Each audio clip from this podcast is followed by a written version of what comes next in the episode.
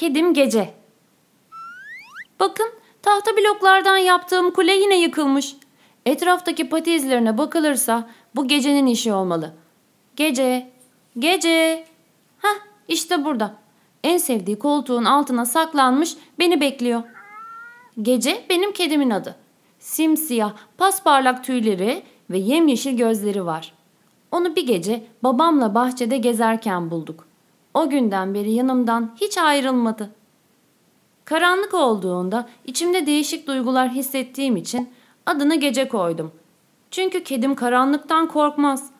Kömür gibi siyah olduğu için karanlıkta onu ancak fener gibi parlayan gözleri sayesinde fark edebilirsiniz. O gözlerle gece bile etrafı rahatça görür. Benim hayal gücüm karanlıkta tüm hızıyla çalışır. Etrafta ne olduğunu anlamadığım gölgeler ve parıltılar görür, bir şeylere benzetirim. Gıcırtılar, çıtırtılar ve fısıltılar. Nereden geldiğini anlamadığım sesler duyarım. Bazen ürkerim. Kedim hepsini bilir. Karanlıkta bir gölge gördüğünde onun oyuncak köpeğimin gölgesi olduğunu anlar. Baykuşun sesini duyunca kuyruğunu sallayarak bekler. Çıtırtı duyduğunda fare mi geldi acaba diye koşup bakar. Bir stetoskop gibi hassas kulaklarıyla en küçük sesleri bile duyar.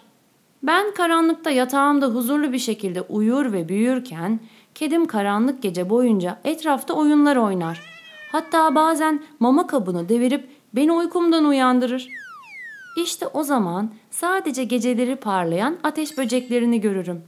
Bülbülün geceye özel serenadını duyarım ve melisa çiçeğinin limona benzeyen yoğun kokusu gelir burnuma.